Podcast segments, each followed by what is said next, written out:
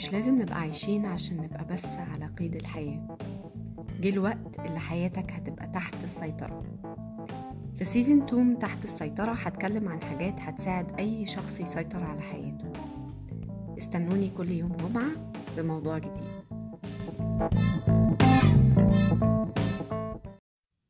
النهاردة هتكلم عن ال PMS ال Premenstrual Syndrome أو متلازمة ما قبل الحيض. بيكون ليها أعراض مختلفة من واحدة للتانية وفي ناس الأعراض عندها بتكون قوية جدا لدرجة إن هي ما بتقدرش تتحرك من السرير. فهتكلم عن اختلاف الأعراض دي وإزاي نقدر نعالجها ونمنع حدوثها من الأول. في فرق كبير بين الهرمونات دلوقتي في الزمن اللي إحنا فيه والهرمونات من 100 سنة فاتت. زمان البنت كانت بيجيلها الدورة الشهرية وهي عندها 16 سنة.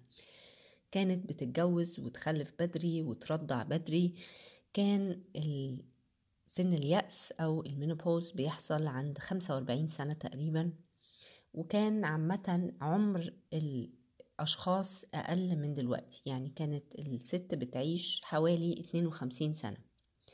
فده نتيجته إنه بيبقى فيه 200 دورة شهرية خلال العمر بتاع الشخص. دلوقتي الدورة الشهرية بتبدأ في سن 12 سنة وساعات كمان قبل كده. يعني أنا شفت عشر سنين بيبدأوا الدورة الشهرية. سن الجواز بقى أعلى بكتير والخلفة بقت أقل. لو حصلت أصلا الرضاعة أقل.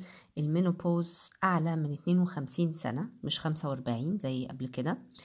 ده الافريج أو المتوسط ومتوسط عمر الشخص بقى أعلى كمان بقت 83 سنة. فطبعا ده بيؤدي إن الست بيجيلها حوالي 400 دورة شهرية خلال عمرها.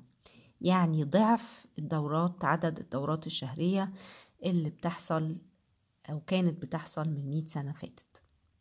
طبعا ده غير إن في ضغط عصبي زيادة والضغط العصبي على طول معناه هرمون البروجسترون بيقل بيبقى فيه أقل هرمون البروجسترون وزيادة في هرمون الأستروجين ليه؟ لأنه في estrogens موجودة في الطبيعة بتشتغل كأنها هرمون الأستروجين في الجسم هتكلم عنها بنسميها xenoestrogens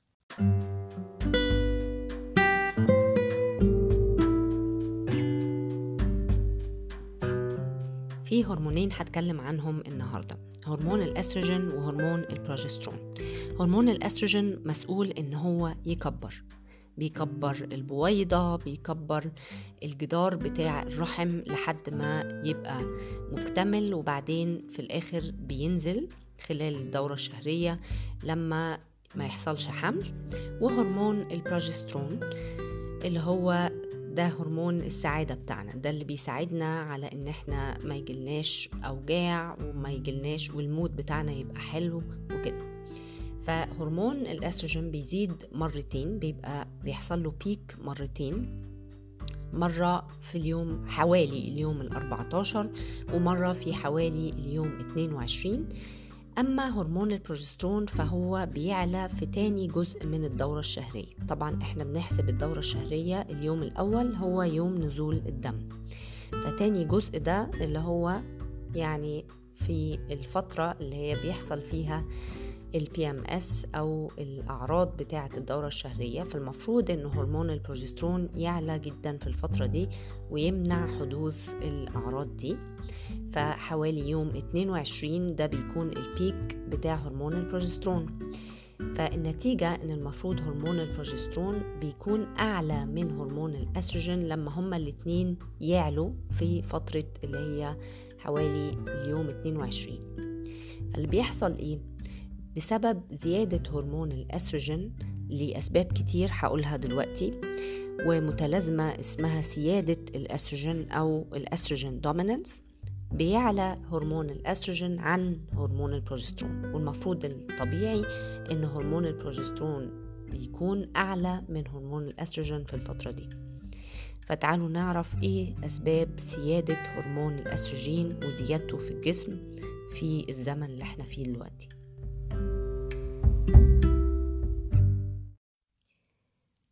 أول سبب زيادة هرمون الأستروجين في الجسم بسبب الهرمونات اللي موجودة في الأكل بسبب الهرمونات اللي بناخدها لمنع الحمل في حبوب منع الحمل مثلا بسبب زيادة الدهون في الجسم لأن الدهون بتصنع أستروجين في الجسم. فزيادة الدهون دي عامة بتبقى أكبر سبب ليها هو زيادة السكر في الأكل. لما إحنا بناكل سكر بكمية كبيرة بيتخزن على هيئة دهون. في الجسم وكمان في مواد اسمها xenoestrogens بتشتغل زي الاستروجين في الجسم بالظبط. المواد دي موجودة حوالينا بسبب التلوث وبسبب الكيماويات اللي إحنا بنستخدمها كل يوم على جسمنا وبنستخدمها في حياتنا. المواد الكيميائية دي بتشتغل زي الاستروجين في الجسم بالظبط. تاني سبب هو عدم قدرة الجسم على التخلص من هرمون الأستروجين أو الهرمونات الزايدة. حتى الهرمونات الزايدة الجسم بيحتاج يتخلص منها ويعمل لها detoxification إيه سبب صعوبة عملية ال detoxification دي أو عملية إخراج السموم من الجسم؟ اللي هي حتى السموم دي ممكن تكون هرمونات زايدة. أولا نقص ال B vitamins بسبب أكلنا وبسبب إن إحنا اولا ما بناكلش أكل فيه B vitamin زيادة وكمان ال B vitamins أصلا قلت في الغذاء عامة بسبب طريقة الزراعة الحديثة.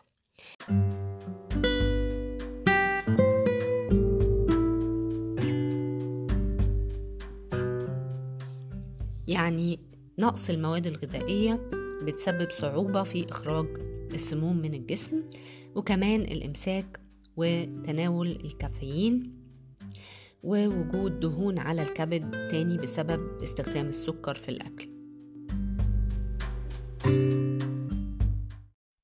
ثالث سبب يؤدي إلى سيادة هرمون الأستروجين بالذات في الأسبوع اللي قبل الدورة الشهرية هو نقص البروجسترون. لما يبقى في نقص للبروجسترون هيبقى ال peak بتاع الاستروجين أعلى من peak البروجسترون في اليوم تقريبا 22 اللي هو بيختلف من واحدة للتانية لكن عامة في الأسبوع اللي قبل الدورة. إيه سبب نقص البروجسترون؟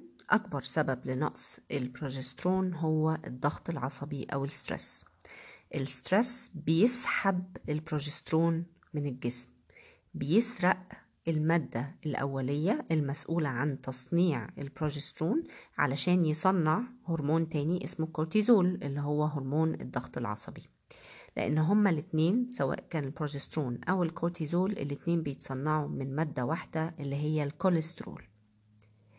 فده أكبر سبب لنقص البروجسترون في الفترة دي.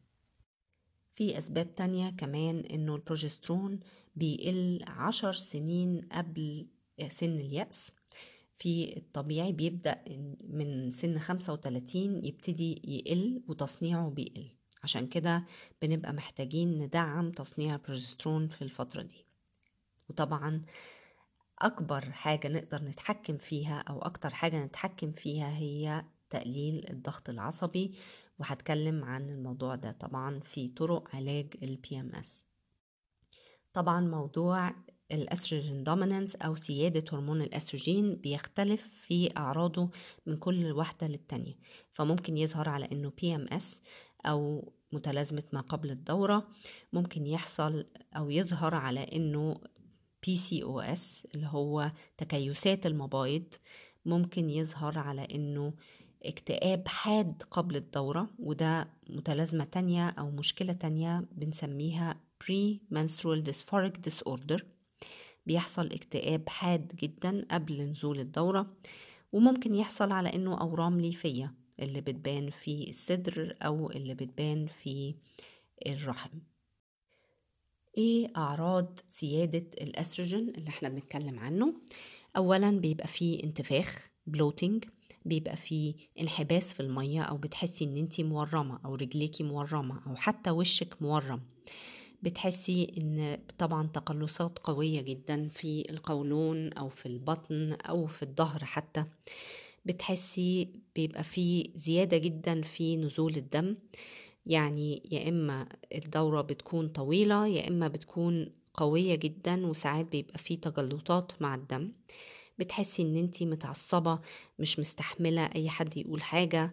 بتحسي كمان إن انت ما عندكيش صبر بتحسي بالقلق.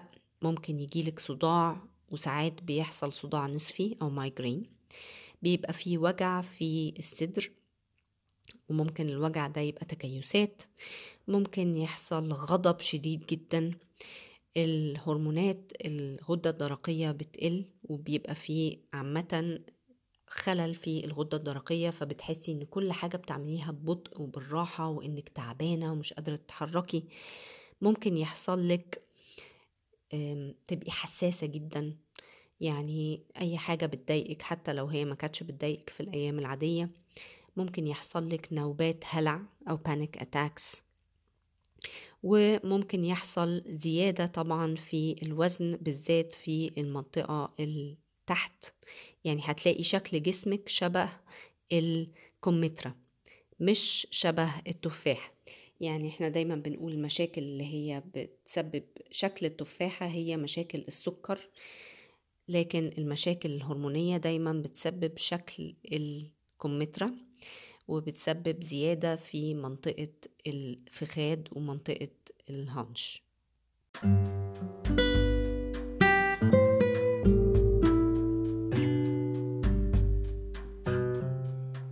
طيب هنعمل إيه بقى عشان المشكلة دي؟ وازاي نقدر نعالجها.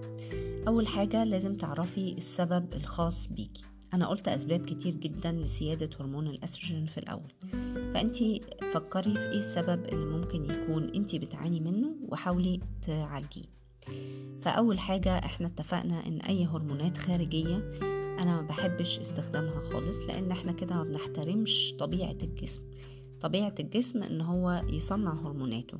فلما ناخد حبوب منع الحمل أو نحط لوب فيه هرمونات زيادة ده طبعا بيأثر سلبيا على الجسم فلو انت عندك مشكلة من.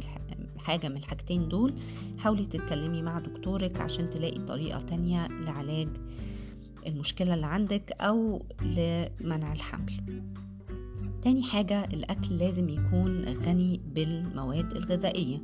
ما يكونش أكل كله مكرر وكله بيعلي السكر في الدم. على فكرة السكر بيعلى في الدم من النشويات المكررة كمان. يعني العيش وال... والرز الأبيض وكل الكلام ده بيعلي المعجنات والأكل اللي هو البيكت. كل ده بيعلي السكر في الدم. فلازم نخلي بالنا إنه أكلنا يكون معظمه خضروات بالذات الخضروات الورقية اللي هي عالية جدا في المواد الغذائية والعناصر الغذائية وقليلة في الكالوريز. زي ما قلت الجسم لما بيكون فيه دهون كتيرة بيصنع استروجين زيادة. فعامة الخسارة في الوزن بتساعد جدا في موضوع سيادة الأستروجين ده. فزي ما قلت لكم أنا دايما بشجع خسارة الوزن بطريقة صحية بزيادة الأكل اللي بيزود العناصر الغذائية والتقليل من الأكل اللي مسلوب منه العناصر الغذائية. بعد كده نحاول نقلل الكافيين. زي ما قلت لكم الكافيين من الحاجات اللي بتقلل هرمون البروجسترون لأنه بيزود هرمونات الضغط العصبي أو بيزود الكورتيزول في الجسم. فنقلل والأحسن نوقف الكافيين خالص لو إحنا بنعاني من المشكلة دي فعلا. وكمان نحاول نشيل المنتجات اللي فيها هرمونات زي اللحوم الحمراء اللي إحنا بنجيبها من السوق عادي أو المنتجات الألبان كمان بتزود هرمونات في الجسم. لازم نقلل الضغط العصبي. زي ما قلت لكم الضغط العصبي بيسرق الكوليسترول عن تصنيع البروجسترون في الجسم لأن الكوليسترول المفروض يصنع البروجسترون فبيسرقه عشان يصنع الكورتيزول. فلازم لازم لازم نقلل الضغط العصبي. شوفي انت هتقلليه إزاي. يا إما تاخدي وقت لنفسك يا إما تاخدي حمام سخن بالليل تحطي فيه مغنيسيوم سولت اللي هو الملح الإنجليزي. أو تدخلي التأمل في يومك المديتيشن حتى لو خمس دقايق بس كل يوم الصبح. اليوجا النوم لازم تهتمي بنومك إنك تنامي 8 ساعات. ممكن تكتبي. الناس اللي بتكتب على فكرة بتخرج طاقة سلبية كتير منها دايما بتكلم عن ده في البودكاست بتاعتي إنه الكتابة من الحاجات المفيدة جدا لتقليل الضغط العصبي وهكذا. إيه بقى اللي هيدعم إخراج الأستروجين الزيادة من الجسم أو إخراج السموم من الجسم عامة؟ إن إحنا ناكل أكل صحي فيه مواد غذائية فيه B vitamins في العائلة الصليبية مفيدة جدا في إن هي تخرج السموم من الجسم. العائلة الصليبية دي اللي هي زي البروكلي زي الزهرة أو القرنبيط زي الكيل زي الكرنب حتى زي الجرجير أنواع من الجرجير. فالعائلة دي كويسة جدا في إخراج بتساعد على إخراج السموم من الجسم. بس ما ناكلش منها كتير ني. نحاول نطبخه على قد ما نقدر لأنه لو أكلنا منها كتير قوي كمية كبيرة نية ممكن تأثر سلبيا على هرمونات الغدة الدرقية. ممكن لو حابين ناخد مكمل غذائي في المواد اللي موجودة في العائلة الصليبية دي في مكمل اسمه دي اي ام وفي مكمل اسمه indole 3 carbinol دي عبارة عن المواد اللي موجودة في العائلة الصليبية دي مركزة في حبوب سواء كان ال indole 3 carbinol أو ال diindolylmethane فمهم قوي لو قررنا ناخد ال supplements دي أو المكملات دي نزودها بالراحة جدا ما ناخدش أكتر من 100 ملغ في اليوم علشان ما, ما, ما نسرعش عملية إخراج السموم دي بطريقة مفاجئة فيحصل أعراض انسحاب للجسم.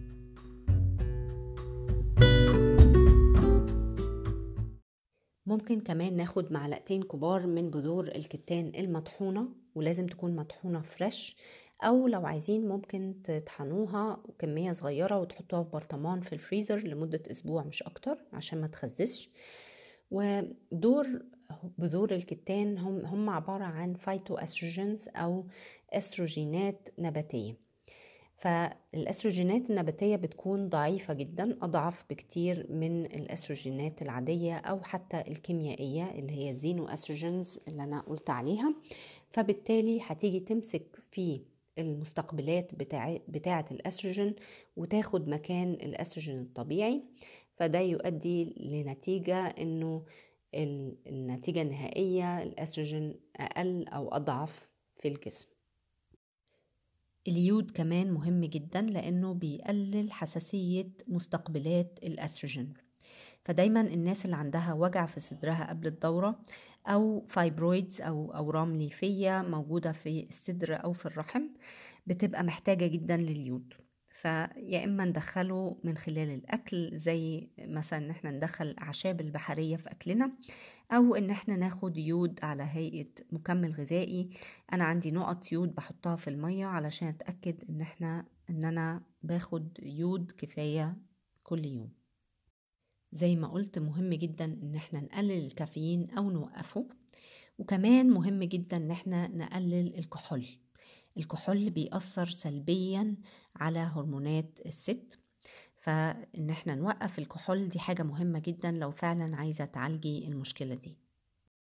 في كمان أعشاب طبيعية اسمها chaste tree berry أو vitex ال chaste tree berry بيزود البروجسترون لما بناخده في جرعة من 500 ل 1000 ملغ في اليوم. خلي بالكو الجرعة دي مهمة قوي لأنه لو كانت جرعة أقل من كده ممكن يزود هرمون البرولاكتين ويعمل لنا مشاكل. أنا بفضل إن ال chaste tree berry ده محدش ياخده لوحده لازم يكون تحت إشراف الطبيب أو تحت إشراف المعالج لأنه من الأعشاب القوية جداً. طبعا زي ما قلت المغنيسيوم مهم جدا فلو عايزة تاخدي magnesium glycinate هيكون كويس أو حتى تحطي ملح إنجليزي أو Epsom salt في الحمام الدافي كل يوم ويبقى إحنا كده ضربنا عصفورين بحجر. قللتي الضغط العصبي وأخدتي المغنيسيوم عن طريق الجلد. كمان لو عندك إمساك ممكن تاخدي magnesium citrate وده هيعالج الإمساك وهيديكي مغنيسيوم. برضو ال B complex مهمة جدا زي ما قلت علشان إخراج السموم من الجسم فلو عايزة تاخديها على هيئة مكمل لازم تكون نوعها كويس ويكون المكمل activated يعني المواد الفيتامينات بي اللي فيه تكون already مفعلة.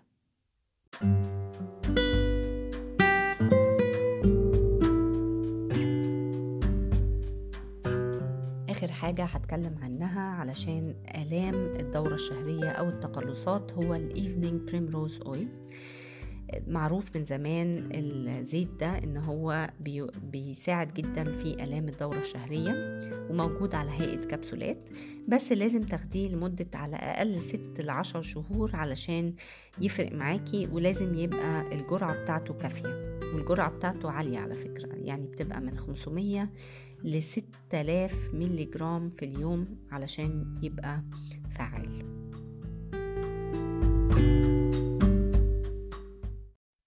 يا رب تكون الحلقة دي عجبتك وتكون سبب في إن آلامك تقل في الفترة الصعبة دي.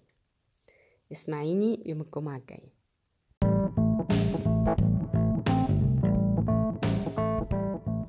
لو حابين تعرفوا أكتر في link تحت البودكاست. لو دوستوا عليه هيجيلكوا معلومات عن صحتكم كل أسبوع على الإيميل بتاعكم. وممكن تزوروا كمان نور النحلاوي dot com أو تتابعوني على انستغرام أو فيسبوك بنفس الاسم نور النحلاوي أشوفكم الجمعة الجاية.